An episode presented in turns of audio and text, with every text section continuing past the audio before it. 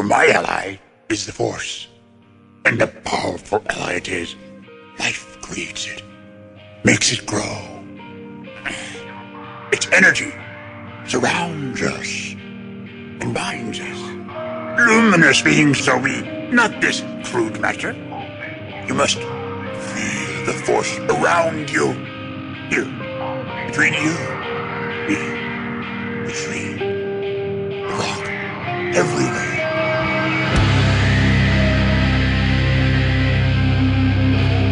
I am a Jedi, like my father before me.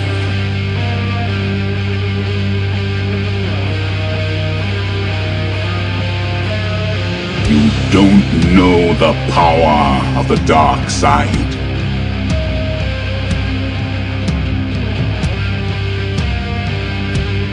If you strike me down, I shall become more powerful than you can possibly imagine.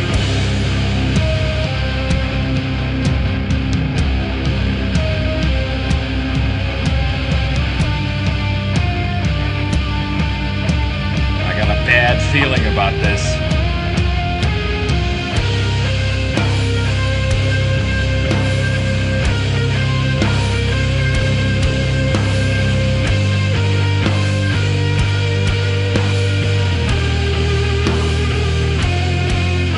Welcome to episode 326 of Blue Harvest. I'm your host, Halls Burkhardt.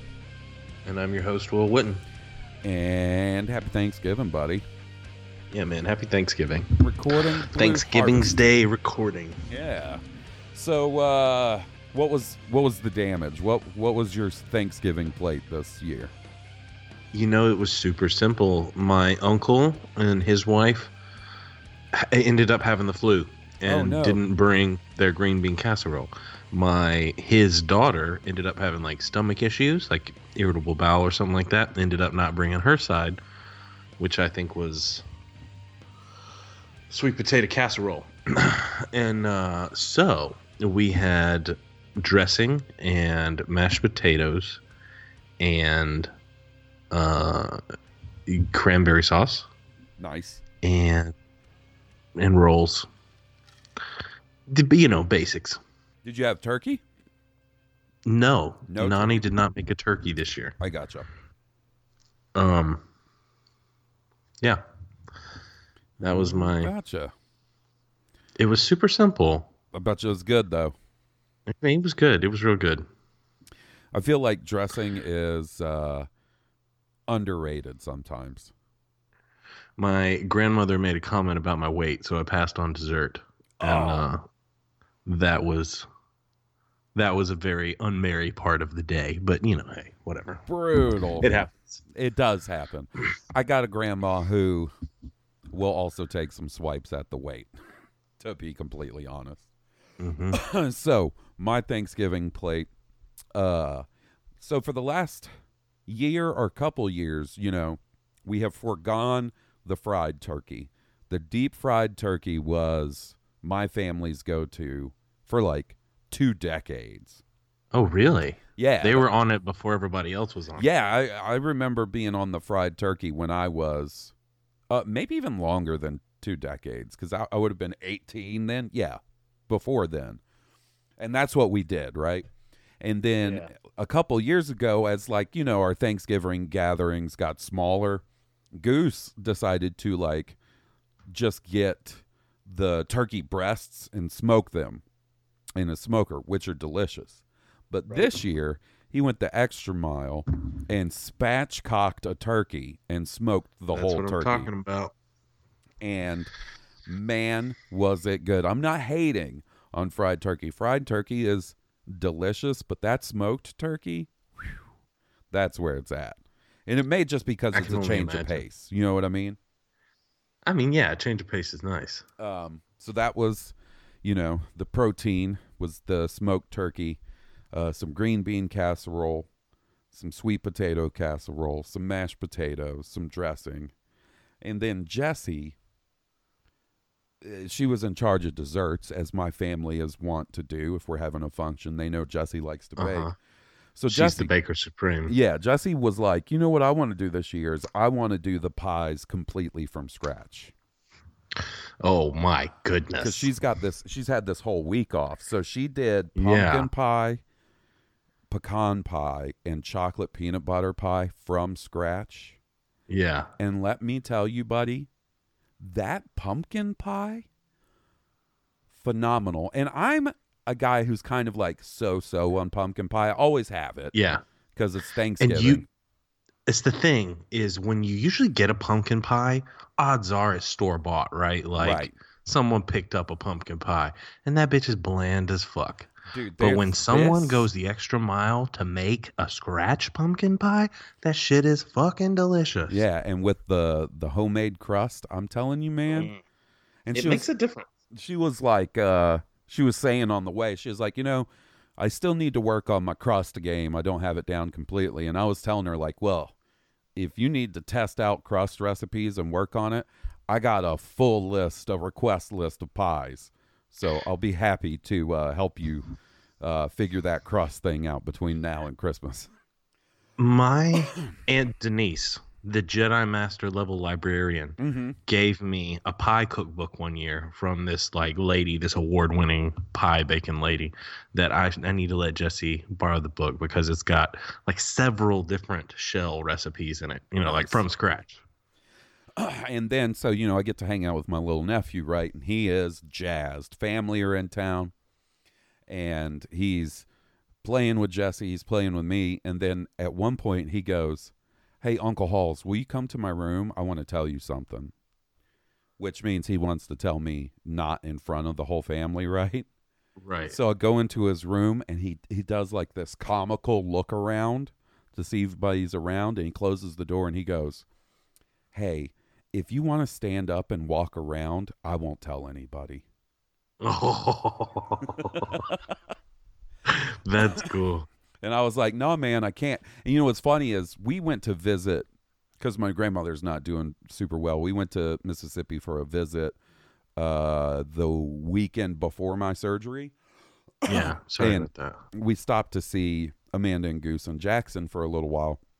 And he was out when on that visit, he was like, you know, I bet you if you tried really hard, you could probably walk.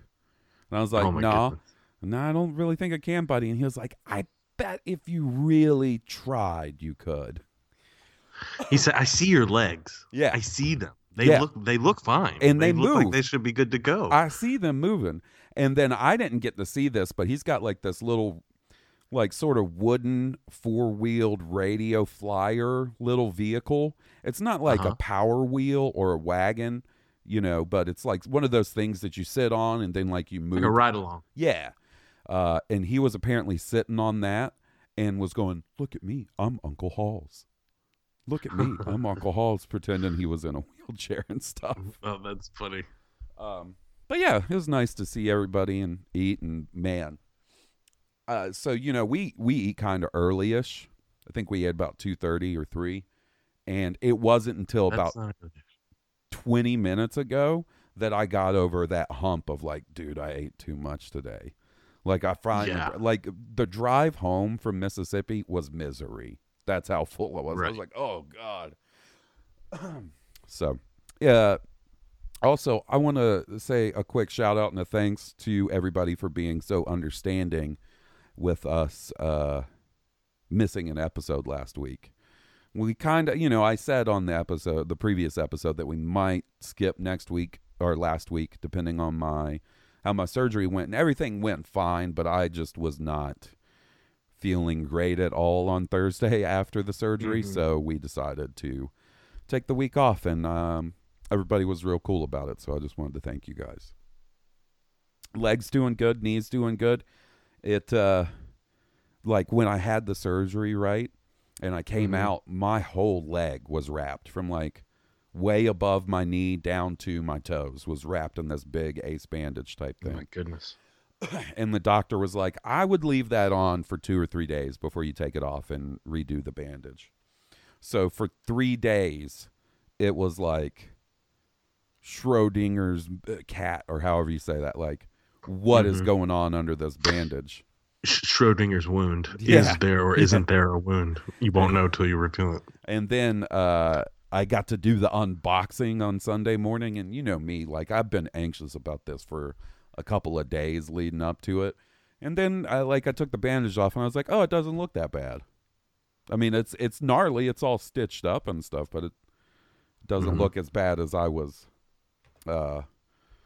making myself anxious about it being. So that was a nice surprise. So hopefully, you know, once it gets all healed up and I get my stitches removed, that'll be the end of all this. That would be nice. That would be great. That would be great if I don't have to deal with this knee shit anymore. So, hey guys, you know the deal. Follow us on Twitter, Twitch, and Instagram at Blue Harvest Pod. If you want to support the podcast for as little as $3 a month, you can on our Patreon page. That's patreon.com/Blue Harvest Podcast. I got some stuff that is going to be going up. I had to take a little break because of all the preparation. Getting ready for a surgery is almost more stressful than like the surgery itself. But we post all our bonus pods over there. Oh No, It's Hall Solo, Cooking with Will, Jaws, Star Wars Year by Podcast with our buddy Steele, Podula Rasa with Emily Lind, Masters of Harvest Kasi with King Tom, Steve versus the Prequels, immediate reactions to Mandalorian and Bad Batch, and you know I'm going to be doing those for Boba Fett as well, and so much more. So once again, that's patreon.com/Blue Harvest Podcast, and a big shout out to all our patrons. You guys are the best. Absolutely. There's a new season of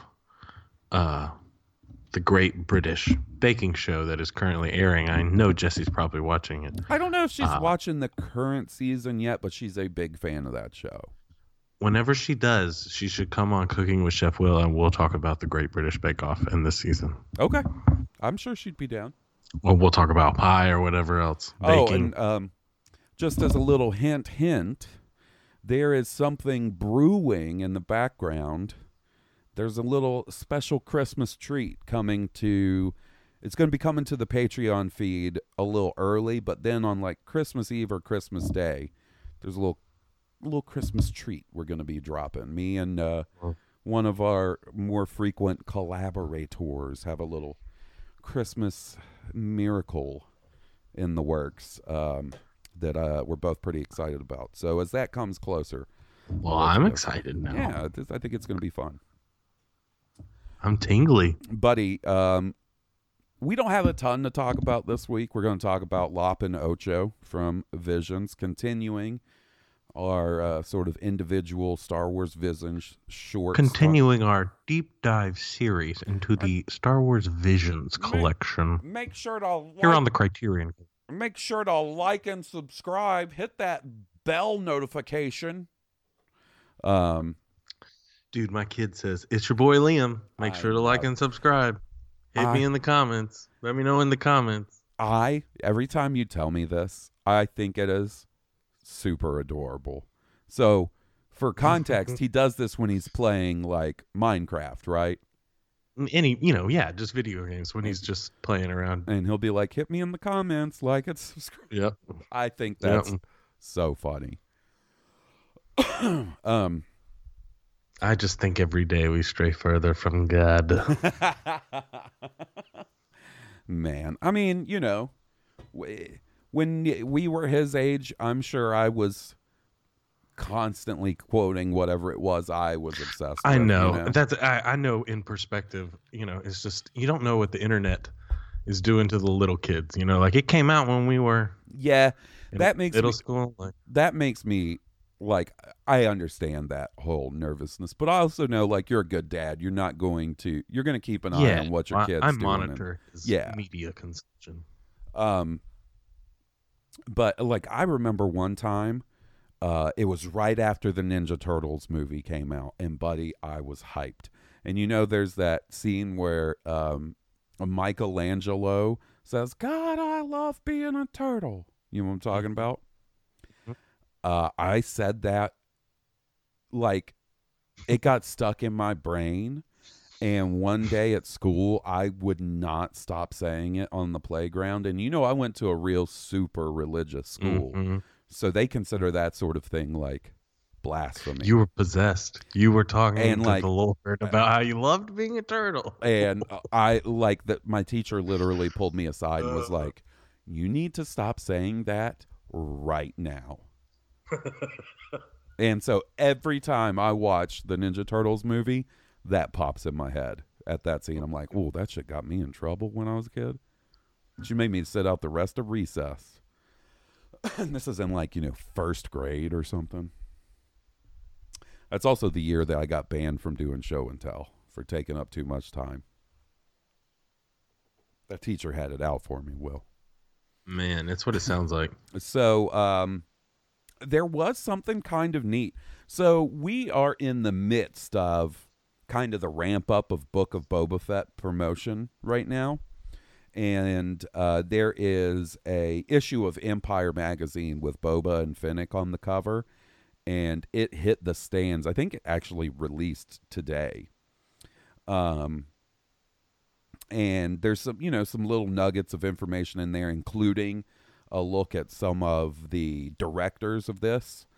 This article specifically mentions that Robert Rodriguez is directing multiple episodes.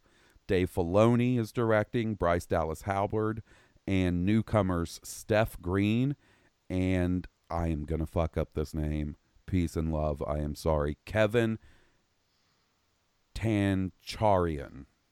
Kevin Tancharian.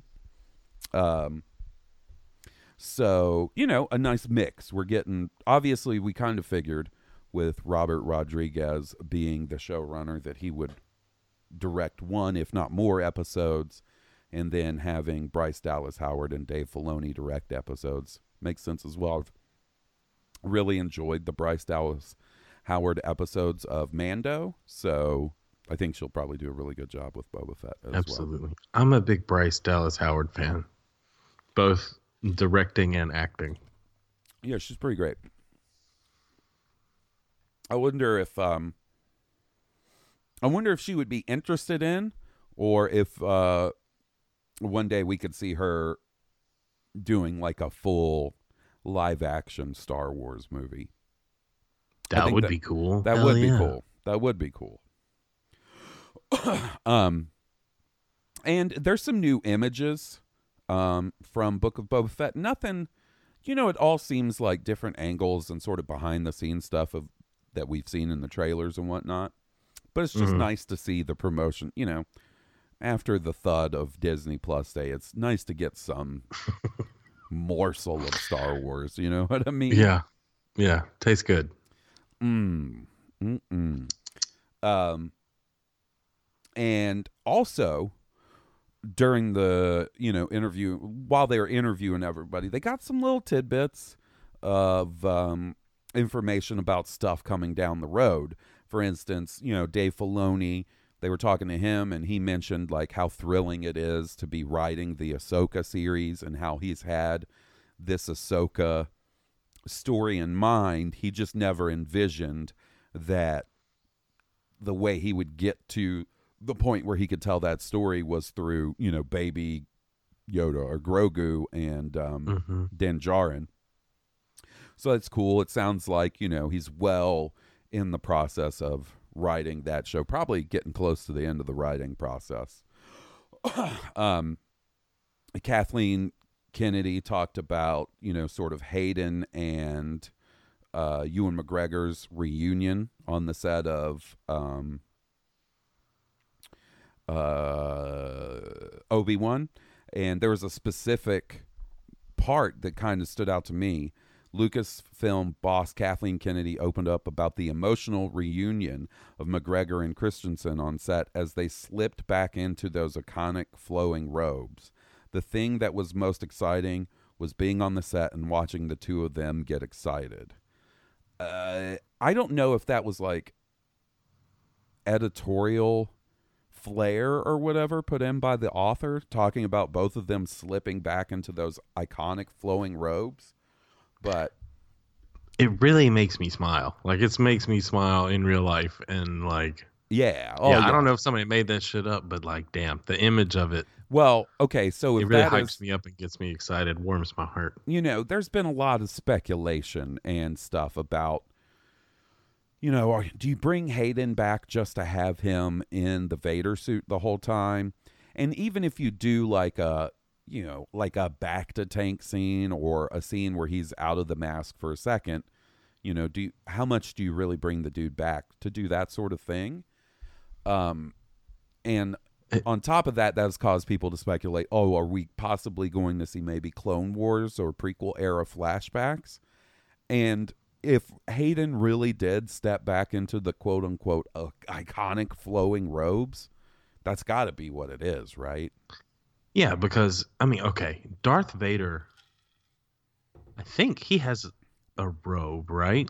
No, it's just kind of. He's got like, so he's got his suit and then he's got his cape. There are like two strips of cloth that come down around his waist sort of level. But I don't really know that you call that a robe. Again, that's what I was going to say. He's got like some tunic-like strips and a cape. Yeah. I don't know that you can call that robes. I say to say slipping back into the robes, to me, implies that he's in Jedi garb. Yeah. And like I said, I don't know, like reading that part of the article, I couldn't really get a bearing on if that was a direct quote from Kathleen Kennedy or, like I said, some juice that the author threw in there. But regardless, I really do think it's probably a strong possibility that we get Clone Wars era stuff, at least a flashback or something. I think if you're going to bring Hayden back, you don't just keep him in. We've talked about this. You don't just keep him in the Vader suit the whole time. Yeah. As cool as it is, like, I'm just glad the dude's back at all.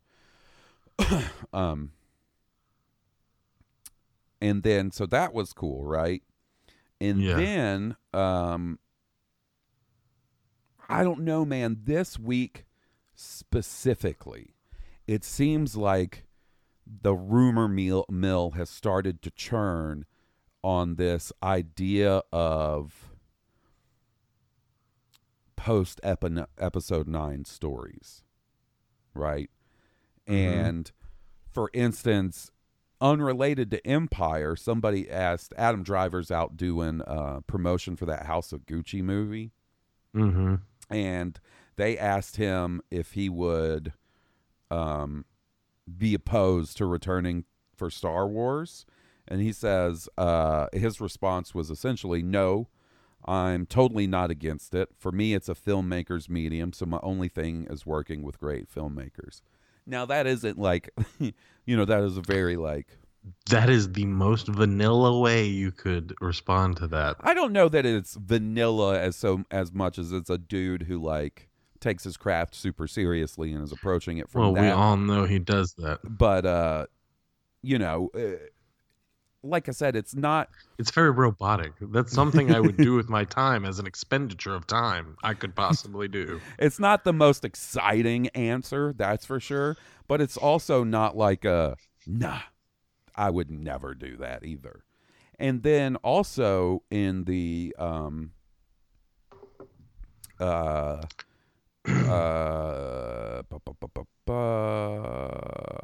shit. If the story of Rey Skywalker continues, mm-hmm. it would make sense for some sort of spirit or force guide, perhaps to take the form of Ben Solo as opposed to Luke Skywalker. I mean, she was more intimately close with Ben Solo, honestly. No, I think it would make sense, right?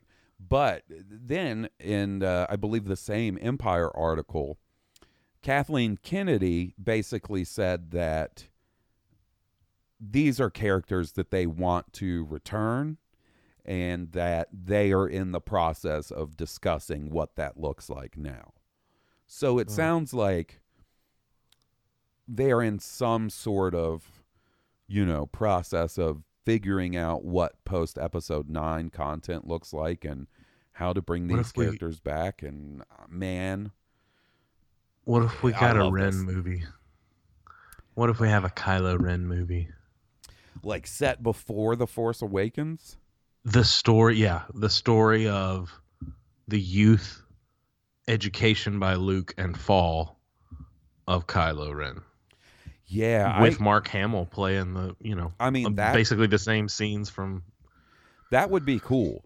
But if she's talking about all the other characters, Finn, Poe, Rey, so on and so forth. Oh yeah, I would. Then that would be great. I think the only way you can go is post episode 9. Now, what form does that take? Like, our heroes are all alive and ready to start their next adventure.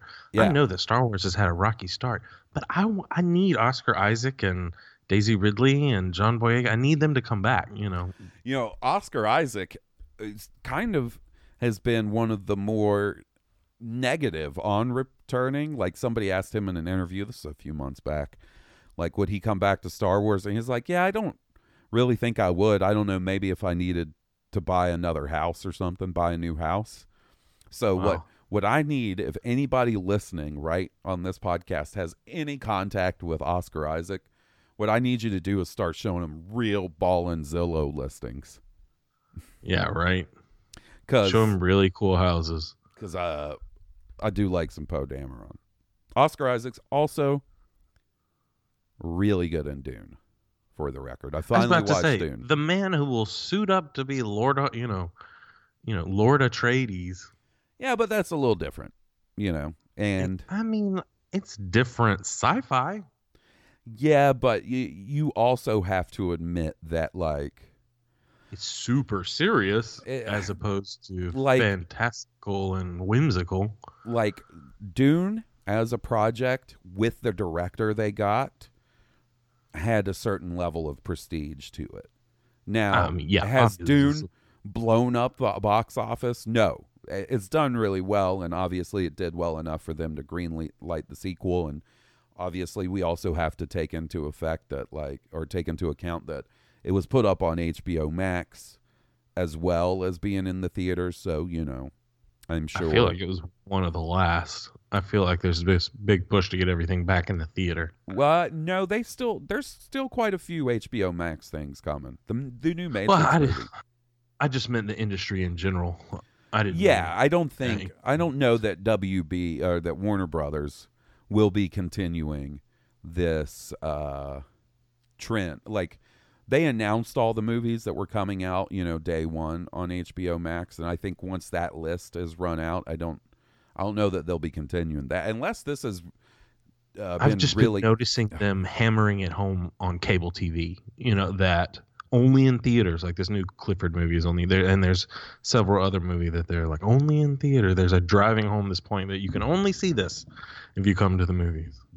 Right. But like I said, HBO Max specifically had this whole list. Right. And, you know, right. King Kong versus Godzilla was one of them. And Dune and The Matrix, the Suicide Squad and stuff like that. So Space Jam, I've seen them. A lot of them come as they come out in the brand new movie. They've been really good. I've really enjoyed that. I feel like, you know, good on them for kind of reading the moment. I know they're catching some flack for it, you know, in the business, amongst the business, but I can't say that I haven't enjoyed that myself. You no, know, the Justice League redo, you know, I've taken full advantage myself. You know, I watched Suicide Squad. I watched Dune. I feel like Jessie and I watched another one of them. Like, I wasn't super interested in Space Jam. I'll be checking out The Matrix when it goes up on HBO Max. Oh, King Kong versus Godzilla. I watched that. So, got a little sidetracked there. But yeah, I think next year we will see a lot less of that. Unless they have really shot up in subscription numbers for HBO Max. Like, if that's been doing gangbusters, then you might still occasionally see movies that premiere in theaters and on their service. But I don't know. So, the Tom and Jerry movie. I'm sorry, that's a late hit. I didn't watch that. How was it? My kid, you know, Space Jam. Tom, you got a kid. You want to talk about Lop and Ocho? Of course I do. So Lop and Ocho is the 8th of the Star Wars Vision shorts. This comes from Studio Gino. And it is kind of interesting. This is one that, like, I didn't dislike it at first, but this one grows on me more and more every time I watch it. And I feel like there's some important context in that filmmaker focus for Lop and Ocho. Like, I didn't catch on the first few times watching it that it is essentially sort of a Yakuza series, story. Like, the dad in that is the leader of a Yakuza whose daughter, Ocho, is set to take over the family once he's gone. Right. And that is sort of the Yakuza that basically rule over a planet, right? Yeah, sort of, it seems. Another thing, and they also have this mystical tradition as well. There's this, I don't know, not necessarily religion, but there's these, I don't know, these rituals and a spirituality tied into their Yakuza way or whatever on this planet specifically. Right, and also, you know, the fact that hundreds of years ago, a Jedi came to that planet, and before he died, he sort of passed on that lightsaber to them and stuff. You know, that definitely throws something in the mix. Something that really... Are there... Go ahead. I'm sorry. Well, I was going to say, something that really stands out for me in this episode, and I'm glad that they focused on it a little bit in the behind-the-scenes material, are those hand-painted backgrounds. You know, I think a lot of people don't necessarily understand the process, and not that I do either, by the way. I'm not saying this like I have some giant pool of knowledge about this, but, you know, Japanese animation for a lot of it is still done in a more sort of traditional way. I think a lot of people just see animation, be it Japanese animation or Western animation nowadays, and think it's just completely done on computers start to finish. And that's really not the case for anime. While a lot of it's hand-drawn on computers, you still have sort of that human touch to it. And they took that a sort of step further with the hand-painted backgrounds in this that really gives it like an extra bit of quality or something to it. I think the term that the director used was warmth. You know, that the hand-painted backgrounds really are, you know, give off a warmth and really draw you in. And he's absolutely correct about that. They really do give a feeling that, you know, you just can't get. I mean, I know the computer stuff is really getting incredible, but some of that hand-painted detail. And sometimes when you watch those old Miyazaki movies, you're like, damn. Yeah. Damn, there's so much detail that had to be hand-drawn in every scene. And you're just like, that's incredible. It is. And, you know, when you watch older anime, and I'm actually sort of, I'm deep into watching older anime now. I'm like 40 episodes into the original Dragon Ball or something at this point. A lot of the weird shit has found its way out of the story. A lot less crotch grabbing and shit going on at this point. But, you know, that is a show from the 80s that is, you know, 100% quote unquote traditional animation. And there are, you know, there will be several episodes in a row that are gorgeous. You know what I mean? Talking about these backgrounds, like the backgrounds in Dragon Ball have this beautiful, almost watercolor look to them and stuff. And then you'll hit an episode that clearly, I don't know if it was rushed or what, but you'll hit a rough episode where things just don't look great. Colors look off and stuff. Who knows? That may even be part of like the digitizing process of getting that up on streaming. I don't quite know. But, you know, when you see that shit being done at full, like full power at Japanese animation quality, you see why that stuff stands out against contemporary Western animation of the time. You know, at the kid, I didn't understand, you know, growing up with the 90s cartoons, you know, those were all animated in Japan and probably Korea, I believe.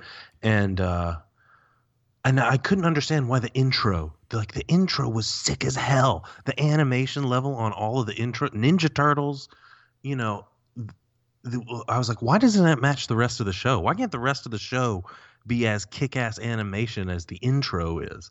And I was like, it's just, you know, that's just how that is sheer stand. You know, nobody's got the amount of time that takes so much money, right, to make that much. You know, you can do the intro like that because you're gonna reuse it every episode. Well, you know, I feel like towards the later 80s and 90s, Western animation definitely took a step forward.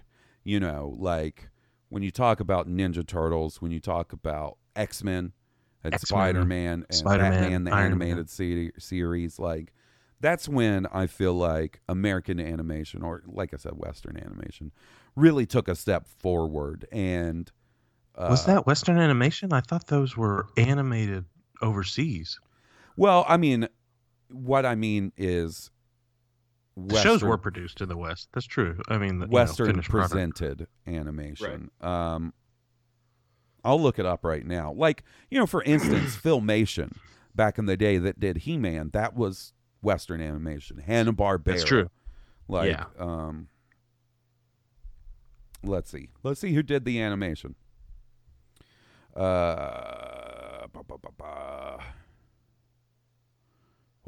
Lord. You would think this would be easier to figure out. Yeah, well, it takes a minute to get there if you're on Wikipedia. You just got to find your right spot. Yep. But yeah, like, I feel like that's when our animation, like I said, took a step forward. You know, I think even like the biggest He-Man fan I know, our buddy Chris Fresh, would agree that like the Filmation He-Man cartoon, it's rough, right? Like when you look at that compared to what was being produced in Japan at a similar time, it's night and day. And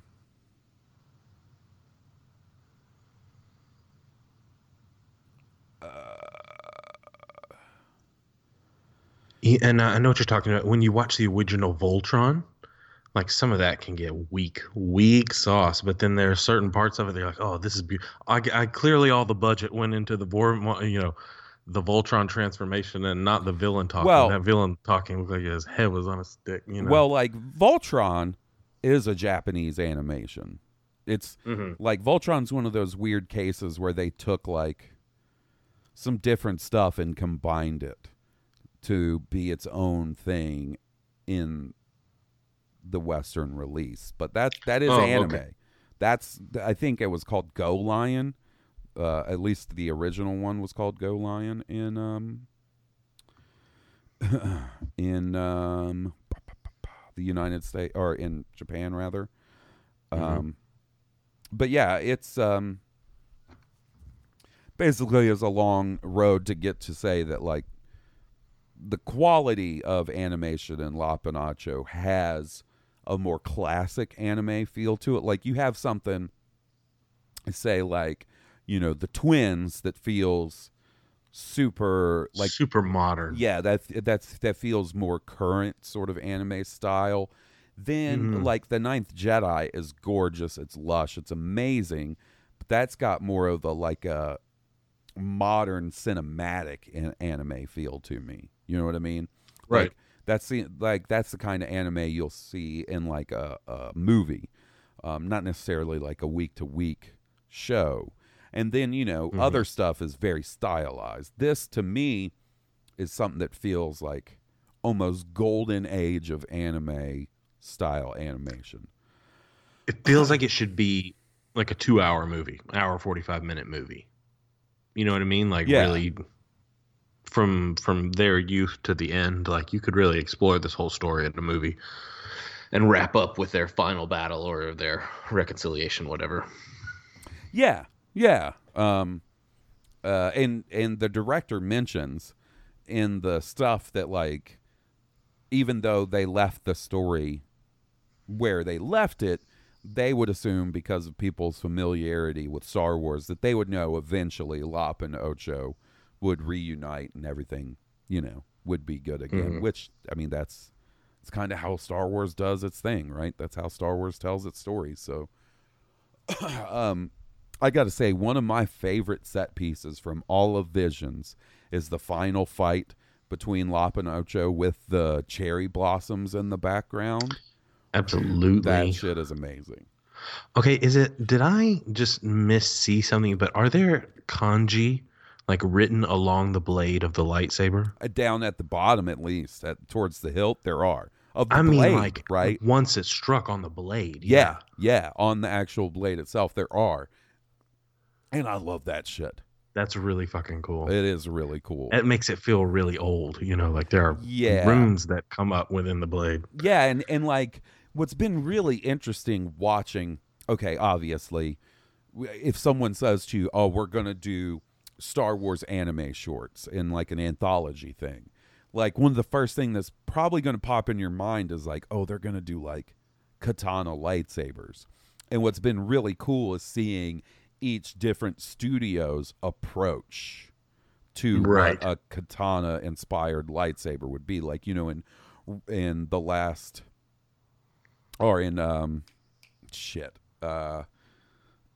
the first one? The Duel? No. Mm-hmm. No, it is. No, the Duel. It is the Duel. Yeah. His is actually held in like a scabbard. Right.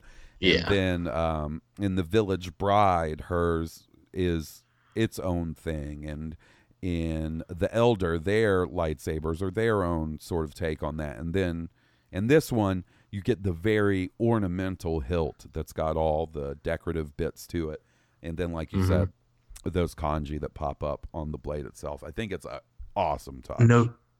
No two have been the same is the interesting part. Yeah, they've all seemed to take their own approach to that idea. And in The Ninth Jedi, you had a spread of like nine, nine different lightsabers. You don't see them all for real long, but they kind of like went a more traditional lightsaber route, right? Like not as katana inspired, I feel. Right, but as traditional Star Wars lightsaber, right, which is with the added spice of their crystals being smelted and smithed in a way that reflected their connection to the Force. That was super fucking cool to me. Like that was awesome. So I still feel like the pacing of Lop and Ocho is a little. You're kind of right. It feels like a very condensed movie. Yeah, like, that's what I. Yeah. This is one that you could expand into its whole, 90 minutes, and it would just be perfect. It feels like the zip version of a movie, right? Like, and then the only other thing I have is, and it's only in a couple spots in this particular short, but I feel like they went a little heavy-handed on the film grain effect, specifically sort of towards the beginning of this episode. And it's not something that I noticed until watching it this time, even because I'm paying like super close attention since we're going to talk about it tonight. And that's something you see from time to time, not just in this, but sometimes video games will throw like a film grain filter over top of it, and some of them go a little too heavy-handed with it sometimes. It abstracts from, you're able to, appreciate the animation, the high quality level of animation. The film grain doesn't help with that, right? Like, well, I totally get why people do it, and I'm normally fine with it. And like I said, it's the tiniest little complaint, only in a couple spots, specifically sort of towards the beginning and one other short sequence. In the episode, I felt like maybe they went a little heavy-handed with it. But that, like I said, the tiniest little complaint, it just kind of popped out to me when I was watching it today. So, one of the only things that I will say is that there's absolutely nothing wrong with the dub performance. It is good. I feel like because of the subject matter and, it being kind of a Yakuza story, the way the characters yell at each other, it is almost, not preferable, but it's enjoyable to watch in Japanese. It's one of those that is enjoyable. I'm not saying that it's much better in Japanese because the dub is not bad, But I don't think the dub is one of those that. I don't think the dub is bad either, but this is one that like I do prefer in Japanese. Agreed.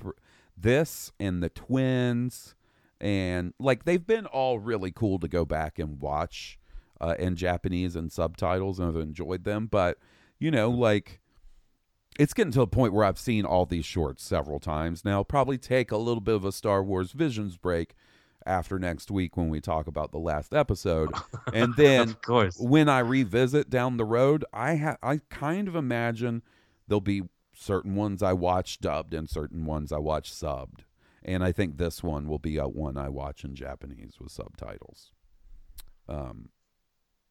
Not taking anything away from the English dub, I think they did not at all. Like I said, I wanted to start that as nothing at all wrong. Yeah. It has to do kind of with like, I know this sounds weird, but like subject matter and the way the dialogue is delivered, you know, some of the way Japanese culture and dialogue is spoken doesn't necessarily translate great to English, if that makes sense. And like, it's better delivered in Japanese. Yeah. Yeah. It's Does that make sense? Yeah. You know, I get what that happens. Well, I fail to point to a specific instance, but you know, I think we talked about this a couple weeks ago. There are just certain anime for me that I've watched one way or the other that I can't imagine watching the other way. Like Full Metal Alchemist, Cowboy Bebop, you know, those two specifically are two shows that I've watched so many times with an English dub that's just how those characters sound to me. And then for instance, like having a brain fart here, Attack on Titan, you know, I started watching when I first started watching that, I watched the dub, and then as new seasons came out, before the dub was out, I was watching, you know, the Japanese version with subtitles. And now the Japanese version of that show is a lot more, it sounds a lot more right to me. Like when I go over to the dub, it just seems weird, right? But yeah, it is interesting. And I think the Japanese track on this one is really good. So, hey, you want to hear from some of our friends? You know it. Let's do it. Kia D. Kia D. Kia D. Cockhead. The only Jedi master who can crash box. Kia D. Cockhead.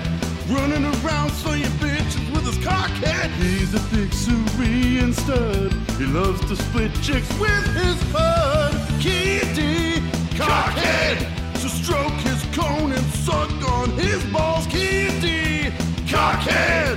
What you gonna do when he comes on you now? He's a Jedi Council stooge, but he'll be pumping spooge tomorrow, cockhead. Blue Harvest, cockhead. Harzberger, cockhead. Will Witten, cockhead. Goose Payne, cockhead. G Money, cockhead. King Tom, cockhead. Joe, cockhead. Kia D, cockhead. Cockhead.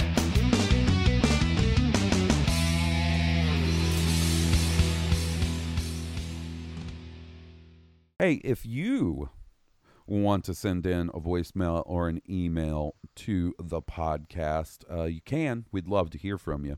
It's blueharvestpodcast@gmail.com. Hey, guys, I'm going to let you know we got quite a few emails over the last week since we recorded last. I'm going to try and get through them all. It's not exactly super comfortable for me to sit in my chair for extended periods of time for my knee. So if I got to tap out a little early, I know you guys will understand, and you guys know we'll get there. We'll get you next week. All right. First up, we have a voicemail from a first timer. We haven't heard from them before. This is from Colin. He says, "Hey, Halls, been listening for a long time and finally have a good reason to leave a voicemail. Hope it works, and thanks for the awesome podcast. best Colin. Well, let's hear what he has to say. Hey, Oz and Will. This is Collect Colin. Long-time listener, first-time calling in. Last week, Allison's question about symbolism and finding meaning and stuff in Star Wars and different media really piqued my curiosity, and having hear Hawes talk about his love for finding different themes and stuff in music really got me thinking. Hawes, I don't know if you've heard of this band, but they might be in your wheelhouse. They're one of my favorite bands of all time. They're called King Gizzard and the Lizard Wizard, and they're full of poetic language, allegories, and concept albums. There's even an entire theory called the Gizverse, in which all of their albums take place and interact. So if you want to give them a listen, go ahead. They have tons of music. If you're looking for recommendations on them, I can certainly help you out there. So I guess onto my question here.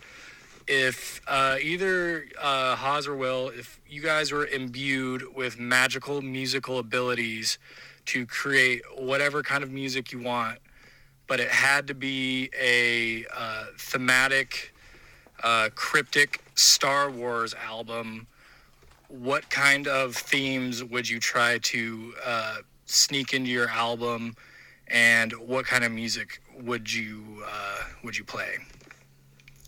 Really love the podcast, guys. I've been listening for quite a while. It's been really great. Ignite the green and keep it clean, and I'll talk to you guys soon. You know, bye. I keep it clean. You know I do. So, first off, I have heard some King Gizzard and the Lizard Wizard. Did I get that right? Wizard, Lizard, Lizard, Wizard. I have heard some King Gizzard, and I do enjoy it. Like, anytime, specifically hanging out with our friends Ben and Teresa, he really likes them, so I've heard them over there before. And I always hear it and be like, oh, I should check out King Gizzard and the Lizard Wizard, right? So, like, I'll be at work, I'll be like, oh, I want to check out that band. And then I pull up Spotify and look at their discography, and they have so many albums. They have, like, 1, 2, 3, 4, 5, 6, 7, 8, 9, 10, 11, 12, 13, 14, 15, 16, 17, 18, 19, like 20 albums, all released since like 2014. They're the kind, and it all tells a story that starts at the beginning. I don't know. So what he was saying, like, he had recommendations. So if he wants to hit me with like, yo, based on your music taste, because from what I understand, they're one of those bands that sort of dips their toes in a lot of genre, right? So if he wants to email me a couple album suggestions, like, give me, you know, your favorite 2 or 3 albums, like, you're like, if this is where you're going to start, type deal, right? I would be more than happy to check them out a little more in depthly, because I do like what I've heard so far. Now, Will, if you got, this reminded me of something funny. I'll have to bring up. If you got magical music powers, and had to create a Star Wars suite of music, what themes would you explore, and what kind of music would it be? I have 2 avenues that it would either be. It would either be super experimental psychedelic rock, like early Pink Floyd, and it would explore, you know, the nature of consciousness and, you know, the vastness of hyperspace and, you know, crazy cosmic things. And then the other way, it would be Beatles. It'd be poppy rock or Rocky Pop, whatever. And it would just be, you know, love. Love is all you need. We, do you remember when early days on us hanging out, when we used to get wasted and listen to music with the Xbox visualizer on your big TV? I remember those days. Do you remember also? I think I remember those days. Yeah. Do you remember also playing Wish You Were Here by Pink Floyd on your guitar? Absolutely. Jamming yes. it. And it was probably one of the few songs I knew. Singing, bro. We would sing. I would do... There's two... I have two avenues. I don't really know what it would sound like, you know? If I was a musician, I don't know what kind of music I would do. I don't know if NPR was doing the greatest hits, but it was Fresh Air, and it was they did Steve Grohl as I was driving to Grenada, and then it had Paul McCartney on the way back. That's why my picks were so easy. But I would say like a series of concept albums about the Tales of the Jedi comics from back in the Dark Horse days. That would be cool. You know, the sword. Like heavy stoner rock about the Tales of the Jedi. A concept album that just explores how does Darth Maul poop after he gets cut in half. That's like a Phantom Menace. That's like a Bare Naked Ladies album. No, I would not. William, that would not be the kind of band I would put together. It's been 5 days since Darth Maul pooped. How does he do that shit? Well, that's... Don't know what to tell you. Look, peace and love to any, you know, peace and love. That's just, that wouldn't, just don't think that would be how I would approach it. All right. Next up, we have an email from Joe. He says, "Hey, Halls and Will, as always, thanks for the content every week. This email is coming a few weeks late because I was banking episodes to keep me busy for a long drive. A few episodes ago, you talked about Ahsoka and her future, or if she'll be a Jedi again in her show. Actually, was from a question from another fan wondering if she'd take on a Padawan.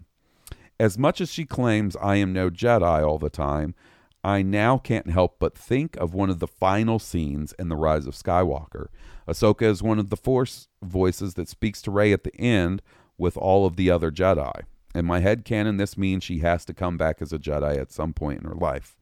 Also take it as she is clearly dead by the time episode 9 hits. You think the Ahsoka show is her swan song and she'll sacrifice herself on her quest to save Ezra? Thanks again, boys." He does have a good point about, you know, Rey trying to reach out to all the Jedi, the spirits of all the Jedi, and Ahsoka is one of the ones that answers. And I know that old buddy Dave Filoni, after Rise of Skywalker came out, said, I don't know, like, that doesn't necessarily mean she's dead, right? Like, come on, Dave.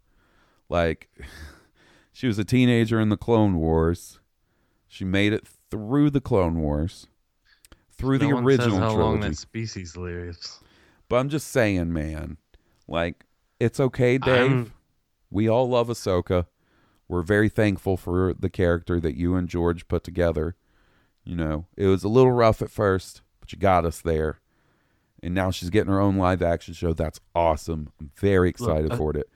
The character's got to go at some point. No, I disagree. I mean, I agree in opinion. I don't think that it's the money-making move, just as they brought her into primetime.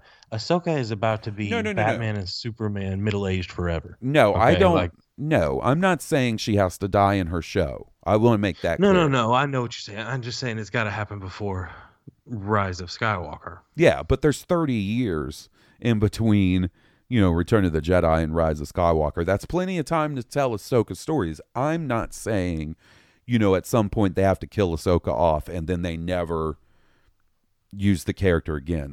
By far, I'm not saying that. But just in the timeline of the character... She's got to die eventually, and you establish that she's communicating with Rey along with all the other dead Jedi, and it's got to be by episode 9. That's the time, by the time, like at the point in the timeline when the Dave Filoni chicanery has to fucking cool it, you know? Mm-hmm. But I agree with you. There is hundreds of Ahsoka stories that we can have between... And, you know, from the Clone Wars until episode 9. Yeah. I mean, they just now are bringing her into live action. I think there's plenty of things to do with her, but... What if old Ahsoka, Like, what if old lady Ahsoka is the Yoda, you know, in episode 10, you know, is Yoda and Grogu? No, man. Okay, Will Filoni. Hey, like, I'm just throwing out there like ways that Dave Filoni is going to try to keep her around. Okay, previously, I would have said that's a cool idea. And it is a cool idea, except for me with the post-episode 9 thing. Like, who was nowhere to be found during all of that going down. Not just that, because we know Ahsoka takes herself off the chessboard for the big movies. Strategically. Right? Strategically. And then she comes back in like, oh, we're going to go look for that kid? Let's go look for that kid. That was my sabbatical. That was my Force Awakening sabbatical. We know that she's prone to do that, but having her talk to Rey along with all the other Jedi spirits, like Dave Filoni, you don't have to come up with an excuse for that one. You know, you don't have to come up with a workaround. You can just say, yeah, by the time episode 9 comes around, Ahsoka is one with the Force. But that doesn't mean we don't have plenty of other time to tell tons of Ahsoka stories. That's just the cutoff. It could be canonically that she died in her sleep, happy in her old age, the day on Hosnian Prime, the day before episode 9, and that would be fine with me. Okay. If she is still alive post episode 9, the Dave Filoni fingers in the pie, moving things around to make sure Ahsoka sticks around, to me that's a bit bridge too far. I think Ahsoka will be in episode 10. Old lady Ahsoka. I will say right now that it will frustrate me, but I'll figure out a way to like it, and then we'll be here in fucking 2029 or whatever, and I'll be like, fucking my knee's all fucked up again, but man, Ahsoka was awesome in episode 10. You want to know something funny? So I had this knee surgery, right? And more than one person, when they were checking up on me afterwards, made a joke about me having knee rockets installed like Boba Fett. And I was like, that's funny. You guys are funny. And then, like, just imagining the process, and then the fact, like, me having knee rockets, tiny little rockets in my knee. Like, when would I ever need them? When, like, I don't live in the Star Wars universe. Most men would hope that they would never need a dick reduction surgery, but you did. Oh, well, buddy, I love you, buddy.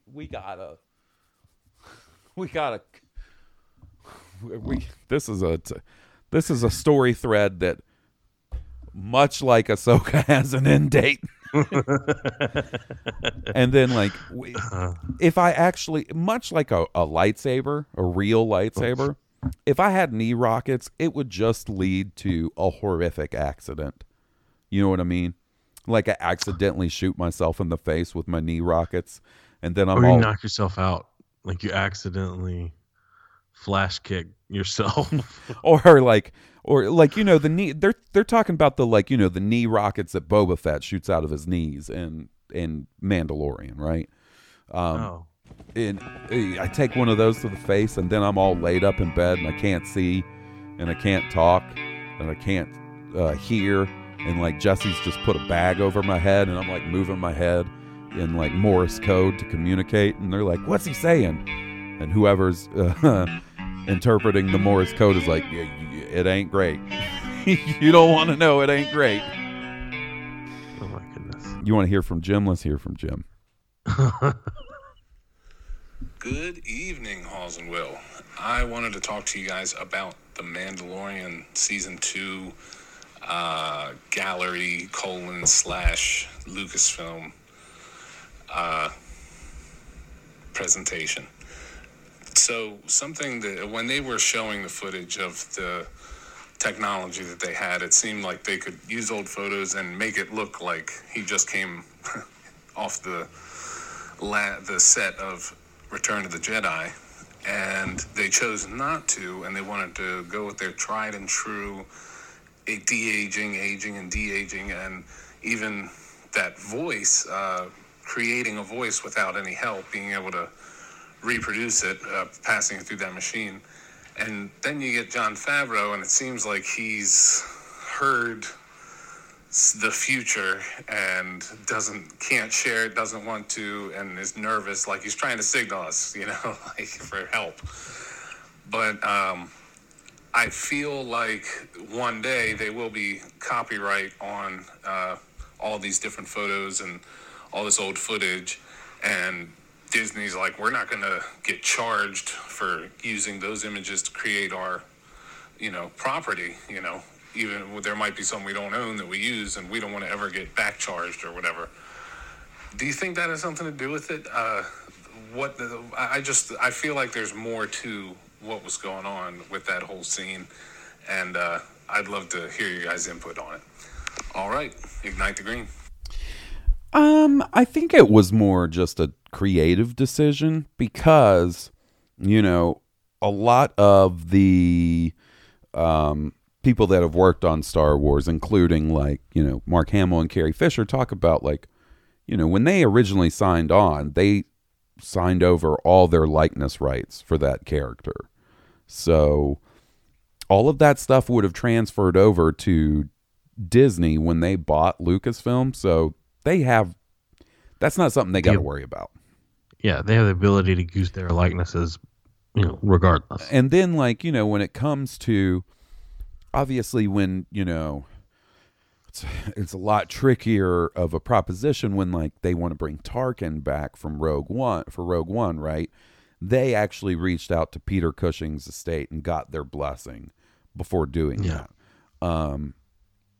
So, I think it was just a creative decision why they took the route they did with Luke.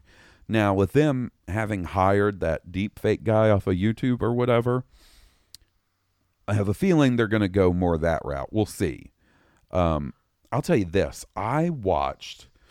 There was this very interesting article, I believe, on Kotaku about sort of the progression in facial capture and stuff.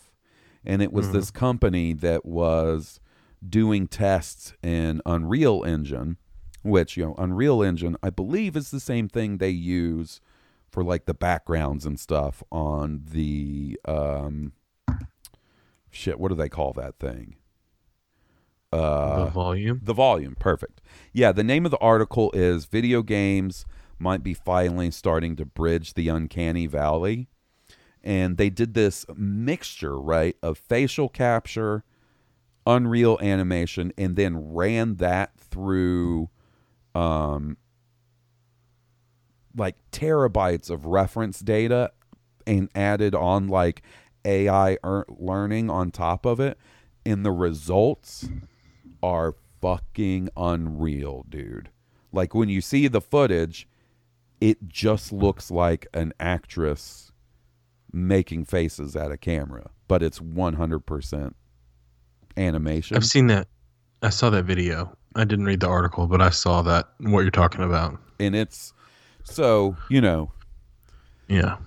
That technology, now that it's becoming more widely used, that it's only going to progress. Look at early CG in movies versus where we are now. Watch Toy Story 1, the original Toy Story, compared to Toy Story 3 or 4. They've taken large leaps and that sort of thing. So I think it's just going to get better and better. I'm of sort of two minds. I really love Luke showing up, but if you're ever going to get to the point where you're telling, I guess what I'm trying to say is, I don't know that I want, a 10-episode season of a Luke story with de-aged Luke the whole time, used sparingly here and there for important scenes and stuff. I think it's I think it's cool and it's impactful, and I liked it. I know, some people are sort of split on it, but doing that for a whole show or a whole movie, I don't think we're there yet. It's still got quite a ways to go before I think a general audience would accept that for a whole movie, and it wouldn't be sort of like memed on, you know.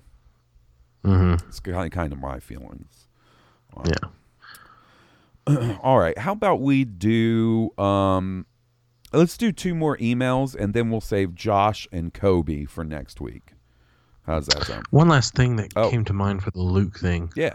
Was that I think that was done. You know, why did they do all that different stuff? I think they just wanted to find what worked the best, what looked the best, what sounded the best. If we're going to bring Luke back, let's do everything we can possibly and even mash it all together if we have to where we need to. Let's just get the best looking thing we can. And I think that's why all that was done. Yeah, like I said, I think that's why they pursued every avenue. A creative decision, and that's just the one they chose to go with. And I think, like, you know, some people would say, like, the way they went was the way to go, and I think other people would say the deep fake route would have been better. But I wouldn't have gone that way, you know. Yeah. That, who knows? All right. This one's from Coda. He's it's about Boba Fett's armor. Hey, guys, I'm going to attempt to send in a legible email this time. My last one sounded like a Tatooine Spice Chunky wrote it. Anyway, I was thinking the other day, it is odd that Boba does not wear all the same armor Jango did.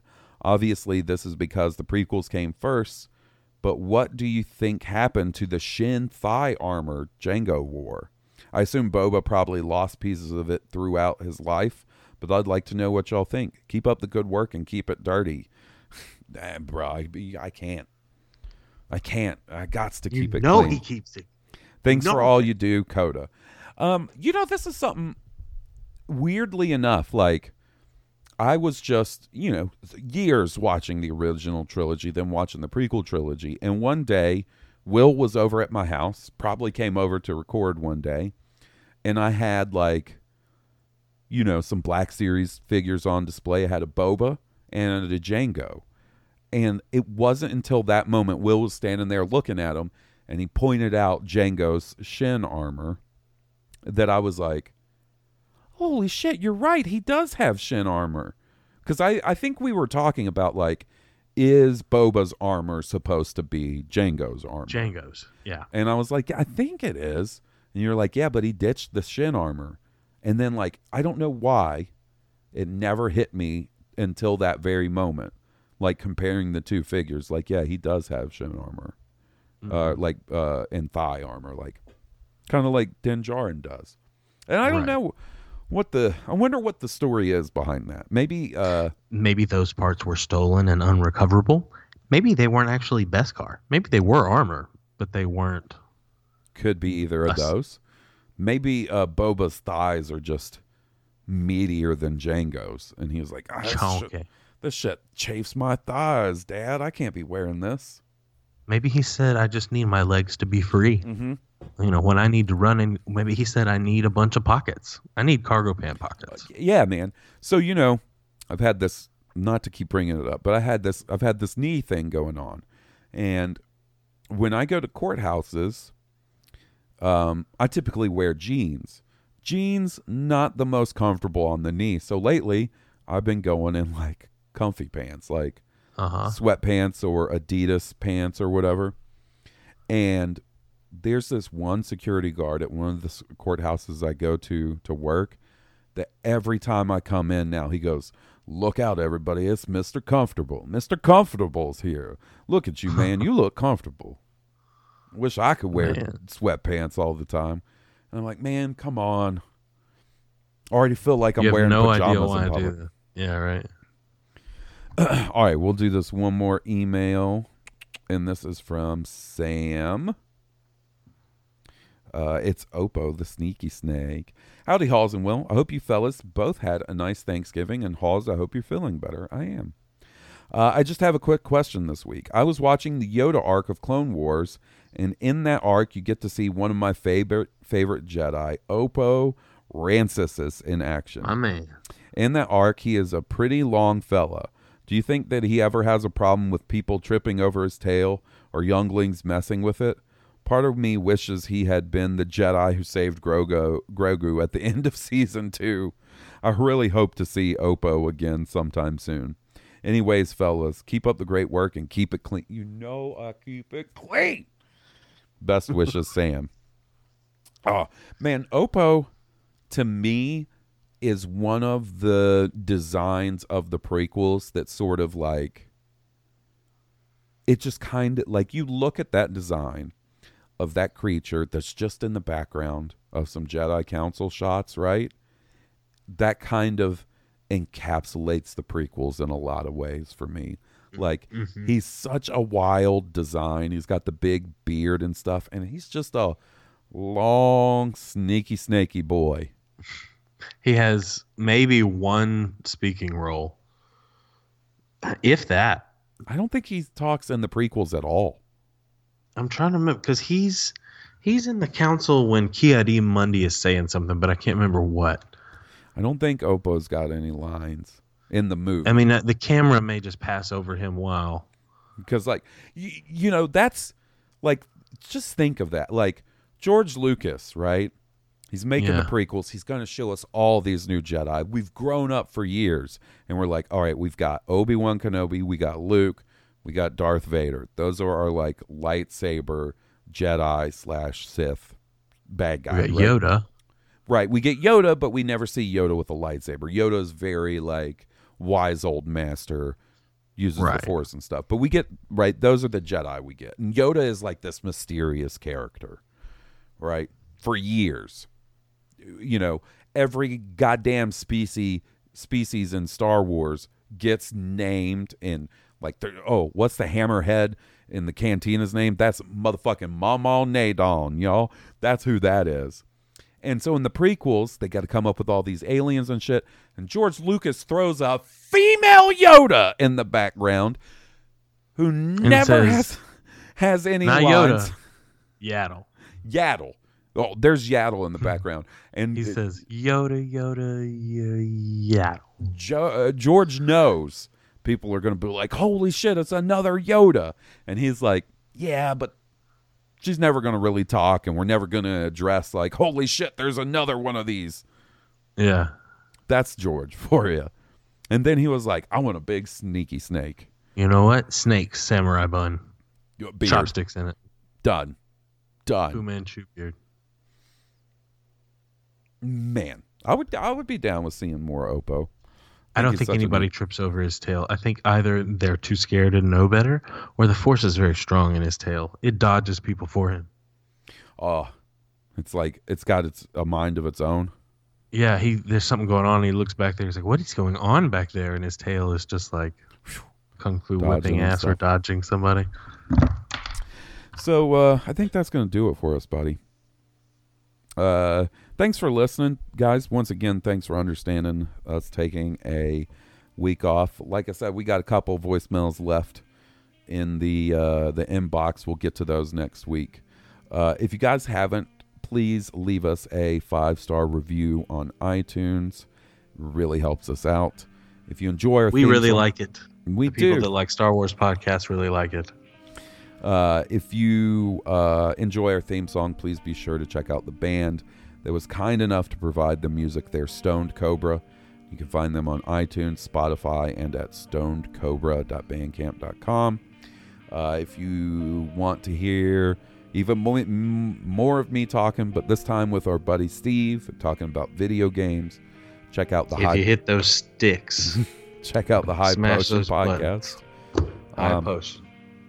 And we'll see you guys next week. Thanks for everything. You guys are the best. Star Wars is awesome. I'm going to go have a late night piece of pie and regret it, I'm sure. And be like, oh, I shouldn't have had another piece of pie. So may the Force be with you. May the Force be with all of you. May the Force be with us.